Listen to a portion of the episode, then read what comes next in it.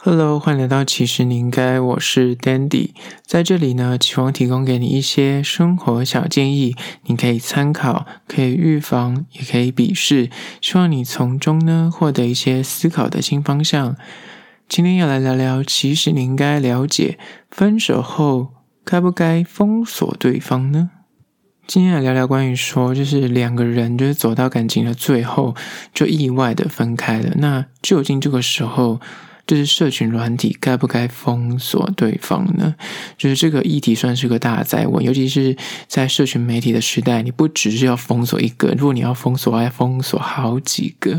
然后这个问题呢，我觉得是大家现代人谈感情的时候一定会遇到的。在讲完分手之后要做的一个抉择。在进入主题之前呢，我要来聊一部电影，就是我今天去看了我没有谈的那场恋爱的试映。这部电影跟这个主题完全百分之百的密切相关。它在预告片里面就已经讲了，就是分手之后你封锁对方，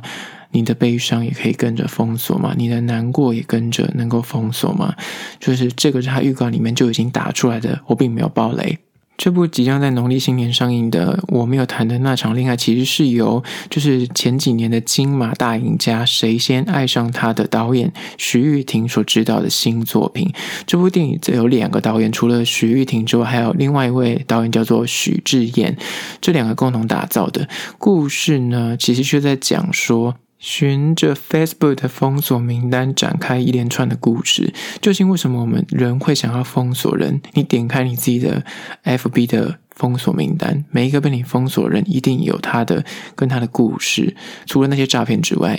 你会封锁这个人，不管他是你朋友，或是你另一半，或是你的嗯，就是交恶的对象，你跟他一定有一个之前的故事。那你封锁一个人，你是因为一时的任性，还是你就是真的这辈子就不想再跟这个人联系，还是？你就是为了短暂的逃避这个人，所以你就封锁他。但是你真的封锁他，你就真的忘记了这个人，你就从此能够从你的脑中用橡皮擦把它擦掉吗？很多时候，那反而是相反的，你会更去记得这个人。而电影的片名我没有谈的那场恋爱呢，就从预告片来说，因为预告片它已经公开了嘛，所以就没什么好爆雷的。他就在讲说，女主角就是由艾怡良所饰演的这个女主角呢，她可能就是恋上了一个理工男，就是由傅孟柏所饰演的这个理工男。从预告看来，他就是一个实力单身。什么是实力单身呢？就是他凭实力，就是他完全都读不透女生在想什么，然后女生给他一些暗示，或是有点想要透露出有好感，他完全都 catch。不到，就是这种老实人，然后他就是用实力单身。然后他预告片中有个桥段，就是说女他跟女生约好要去旅行，然后他男生就是很傻傻说订同一个饭店，然后甚至订双人床，然后女生就说就瞪他说什么意思，然后男生就说反正我会不会对你怎样。对，然后就是他订了一个饭店，然后跟女的睡在同一间，然后就是竟然跟那女的说，我反正我不会对你怎样。但是在预告片的铺陈，就是艾怡良其实是有点暗恋这个男生的，他甚至会问那个男生说喜欢怎样的女生，然后就为了他，就是说他喜欢徐若瑄，然后他就去烫跟徐若瑄一样的卷卷头这样子。然后可是那个男就完全 catch 不到他的点，反而还会取笑他，甚至就会讲出那种很解风情的话。然后这就是这个故事跟预告片所说的大纲。然后是至于细节呢，我就没有要多说再爆雷，就是留带大家进去看。但是我要分的五个看点，就是不会爆雷的看点，来跟大家分享这部电影。第一个看点呢，就是它其实这部电影的片名是我没有谈的那场恋爱。它在上映之前，其实我就有去搜到他们的新闻稿，甚至找了一下资料。它其实是一个诗人林婉瑜所创作的一本就是文集。叫做我没有谈的那场恋爱，但是他这个文其实里面每篇都是短篇，然后里面也有一篇就是独独立的一篇，叫做我没有谈的那场恋爱，其实大概就两页而已，然后就在讲说他没有谈的那场恋爱，他对于那个。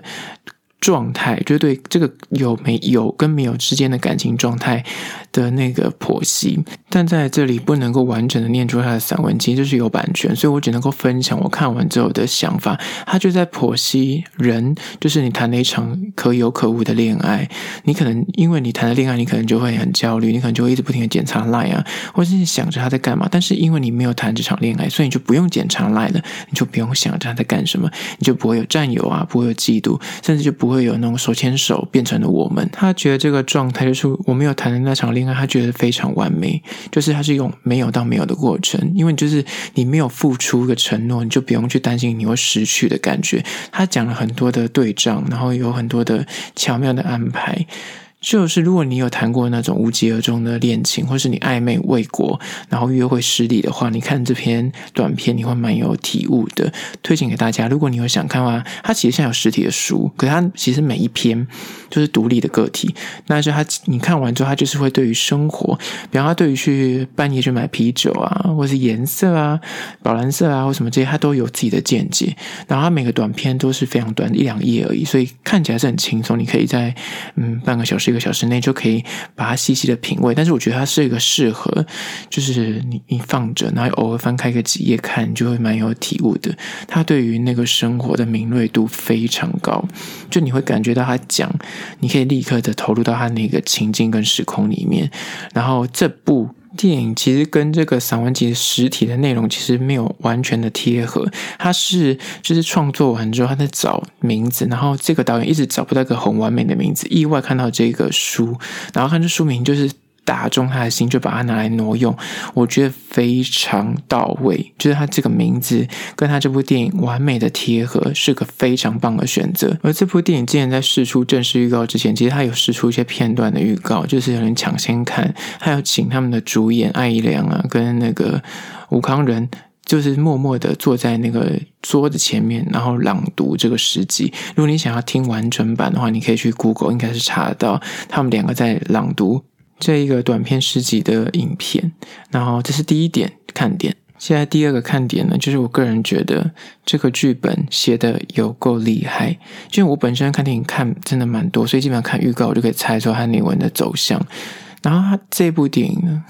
我看了预告之后，我本来期待的状态跟我进去看里面，就是让我有惊喜到，就是它的铺陈跟它的设计，就是完全就是不落窠臼。我觉得徐玉婷导演在创作剧本的上面，他非常的，我觉得他非常的扎实。他这个细节控，你可以看到他那个每一个人，就是人设跟里面的配角，他都有去捏出他要的那个味道，跟捏出他要的个性。然后，所以你放在那个。看电影的时候，你就觉得哇，那个人很实际，你可以嗅得到他想要诉说的感觉是什么，就是他真的会让你身边周遭的人会出现的那个模样。那我觉得这是蛮厉害的。然后再来，他就是在受访的时候，他有讲到说，他希望这个本就是可以让成年人去透过失恋，然后去通往下一个旅程。谢谢你生命中出现的人，然后你爱过的人，然后在分手中去体悟你的人生。我觉得这个本算是有做到这一个。的就是程度，但是我觉得他他的预告跟他实际内容，我觉得有点落差。但是如果你是期待看完预告，你很期想要看预告里面的那个走向的，就你你想象的那个东西的话，你会很 surprise，就是他的东西会有一点不一样。然后结构上面。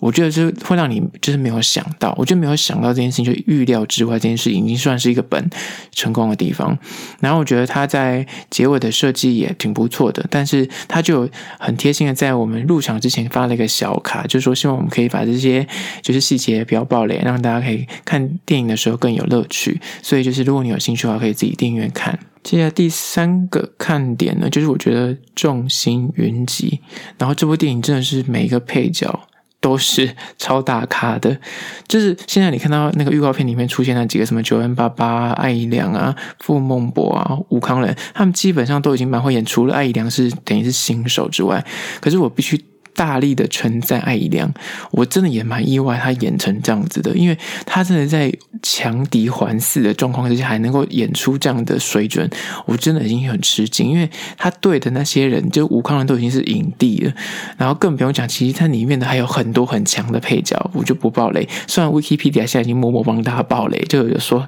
有谁去演，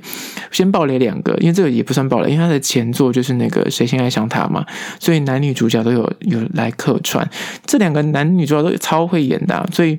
除此之外，他还有更多这种金钟啊，或是金马的影帝影后都有出现在这个电影里面。所以我觉得这部电影的那个实力派的演员非常扎实的撑起每一个角色的力度，尤其是吴康仁跟就是他的那个细腻的眼神跟那个泪。非常厉害，然后艾怡良这个部分，就是导演在接受访问的时候有提到说，艾怡良其实那是导导演的首选。当他选完之后呢，他本来以为他因为他看的那个 Forever Young 的 MV，他在里面演出感觉很自然，他觉得哇，这个歌手好像怎么会这么会演戏，所以他就起心动念找他来演这部电影。可是他决定角色之后，他的剧组人员每个人都是大为吃惊，说怎么会找一个这么深色，然后没有演戏经验的女歌手来当电影的女主角呢？而且他们已经先宣布才开始开拍，然后他就讲了那个故事说，他们就是选完角之后，然后开始进剧组里面就是读本啊，或是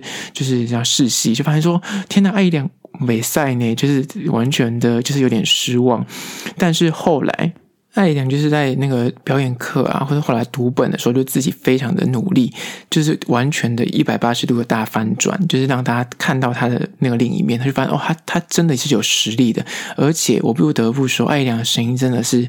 太代入感太重，因为他是歌手，他的声音真的是当旁白，随便念个台词，你就觉得说天啊。这也太有感觉了吧！因为他非常有磁性，我觉得他选角选得非常好。艾良在这部片，我我觉得他当然不会入围到女主角这么就是顶天的演技，可是我觉得他入围新人奖不为过。我觉得他是有资格入围金马新人奖的，而且我蛮看好的，就是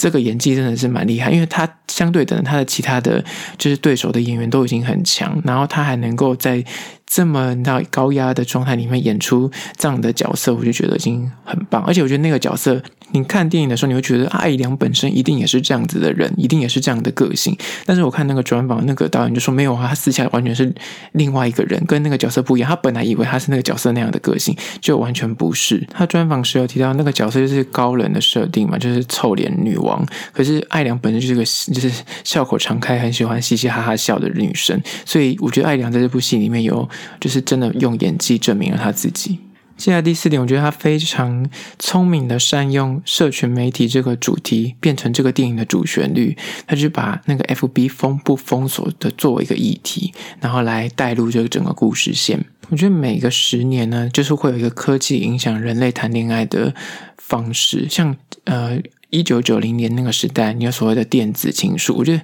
有些年轻的同学根本不知道什么是电子情书。他是 Tom Hanks 之前的电影，他就是用 email 在谈恋爱。然后再再往前推个五年到十年，那个时代还有所谓的 ICU，甚至有刘德华唱过一首歌，就是它里面歌词里面有什么“我要我最爱和你 ICU 聊到天明”，怎么突然觉得自己很老？然后或者是像是李玟，他也有那什么 “So Crazy” 那首歌里面，其实他也都在聊说什么聊天上网，然后。在这个时代，大家都是用那个网络谈恋爱。可是你自己想想看，那个也不过是十年之前的歌吧？你看，在这十年过后，现在谁用网络谈恋爱啊？现在都嘛用手机谈恋爱了。所以你就知道，每个时代它都会有不一样的演进。但这个电影呢，它很巧妙的用 FB 作为一个主题，然后就像导演之前在专访里面说的，我尽量我尽量分享的都是已经曝光的讯息。那他就说，FB 它是一个很人性化的设计，他每天都会问你说你在想什么呢？所以我觉得有时候看。他这一句你会蛮恼火的，但是他就用这一句话来作为他这个电影的串场，然后他用了很多的科技的元素跟一些你知道转场的方法，我觉得非常有意思，我很喜欢。他把那个科技的社群的东西啊融进去里面做转场，跟做一些呃安排跟设计，我蛮喜欢这部电影的这些的操作，而且加上封锁这个议题，我觉得是年轻人会非常有共鸣。接下来第五个看点就是电影的主题曲《我这个人》，就是由艾良自己亲自演唱的，而且他词曲都是他自己一手包办。真的没有人，一个电影，他的女主角是她，词曲创作又是她，然后她又自己唱，就这首歌就是跟这电影就是密切的贴在一起啊。然后我觉得他的歌词真的写的太感人了。如果你最近刚好有一些情伤，或者是恋情未果啊，或者是暧昧失利啊，你听这首歌应该会就是落泪，因为他的歌词也是不能够念给大家听。可是我觉得你可以呃去 YouTube 里面搜寻一下我这个人，然后你可以专注于他的歌词。我觉得写的非常的动人，然后因为这个歌曲它之前蛮早就推出来的，就是等于是作为他们的宣传之一。然后它推出来之后，我其实就听了蛮多次，所以等于是我对这首歌已经蛮熟悉的。然后到看电影的时候，你就听到这首歌，你就会就会被击中，就会被心脏暴击。就是推荐给大家，可以先听这首歌，然后先去看歌词。你可以从这歌词去揣测这部电影的走向，那你还是会得到很大的惊喜。我觉得这是电影蛮厉害的铺陈的地方。分享完了我没有谈的那场恋爱的五个看点之后呢，我们要进入今天的主题，就是分手后该封锁对方吗？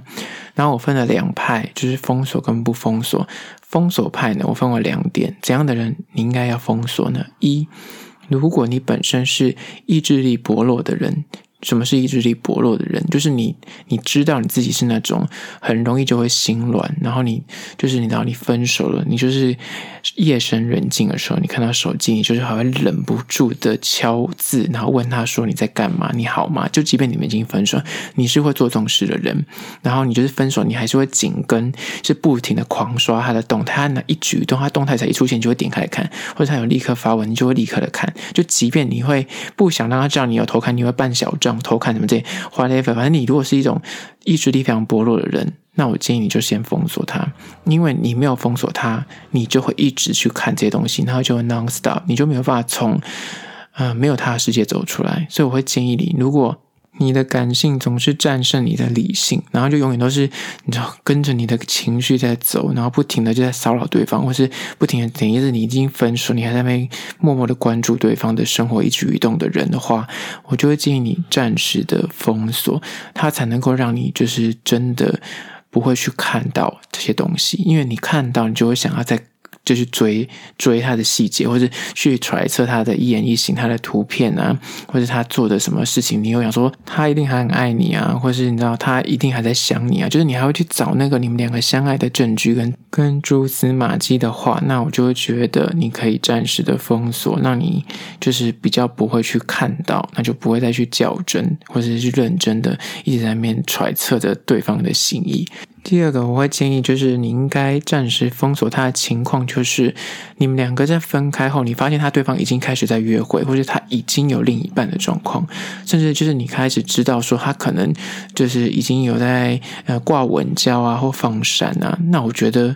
就不要自虐了。如果你自己每次看到你就要痛一次的话，那你就暂时再把它封锁掉。就等到你自己心里够强壮到可以去看这些东西，或是你看了你也不会有心理起伏的时候，你再把它解开。不然你真的是每看一次你就痛一次，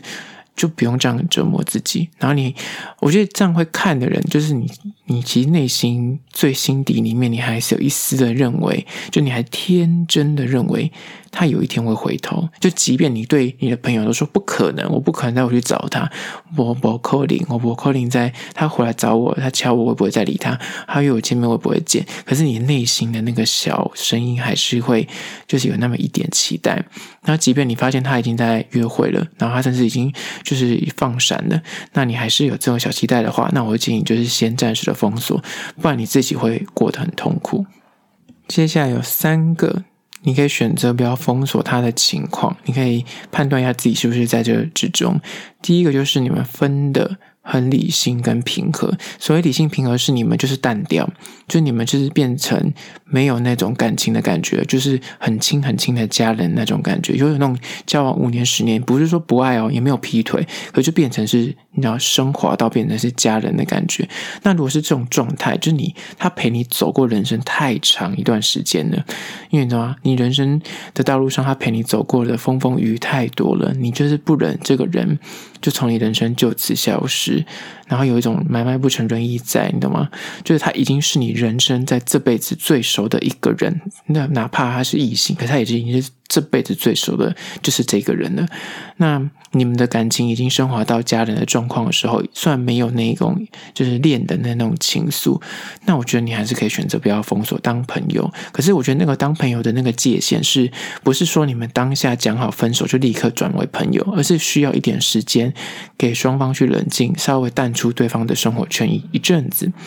然后你们再以朋友的姿态回来，而不是说今天讲说，哎，我们就当朋友吧，然后明天还是继续的见面跟吃饭。那这样其实那个心态转换，我觉得一定会有另外一方是没办法释怀，不可能两方都刚好在那个频率上面，所以你可能要给另一方一点时间，所以适度的，就是不要封锁，但是稍微不要那么热络的见面，不要那么密集的接触一阵子，然后你们要当朋友再去联系，这样会比较好一点。接下来第二点，关于说你们可以选择不要封锁，继续就是保持着联系的状态，就是你们分的是非常理性和平之外呢，是互相祝福对方的，就是你们的分手是真心的，就是希望对方找到更好的人，或者希望对方更幸福。但是你们两个的情绪是都还是平和的哦，不是有另一方就是然后死都不想分手，可是你是自己很平和，不是这样的状况，是两方都算平和，然后再加上你们可能因为生活圈太接近，然后很多共同。朋友的话，那你不想要让朋友就是有点选边站，或是有点尴尬跟芥蒂的话，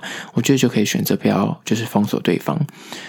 第三点呢，怎样的状态是可以不用封锁？就是你们的分开原因，就是不是那种大吵架，也不是那种真的就是走不下去的状态，而不是死局。就是你们这个恋情不是走到死局，只是有可能是一个逗号或暂停，有可能是因为远距离。或者是一方可能短期之内要冲一下事业，或是另外一方可能家庭突然有些变故，所以他需要忙家里的事情。然后因为这样，你们可能就讲好说，那我们就先暂时分手。那这种就是不是死局，就感觉是有点逗号或是暂停的感情状态的话，那我觉得就不用封锁。有时候可能是吵架，你懂吗？可能就是人生遇到一个瓶颈，然后两个大吵一架，然后如果你们贸然就封锁对方，可能就是缘分就断掉。可是我觉得有时候那个是吵架还是分手，可是暂停还是句号，那个你们要稍微去分析一下。好啦，这就是今天的。其实你应该了解分手后是否该封锁对方吗？希望可以提供给你做参考喽。最后还是要说啊，如果你有任何意见或想法想要分享的话，可以到资讯栏位的 IG、YouTube 那边去订阅留言，跟我在那边做互动啦。好了，这就是今天的。其实你应该下次见喽。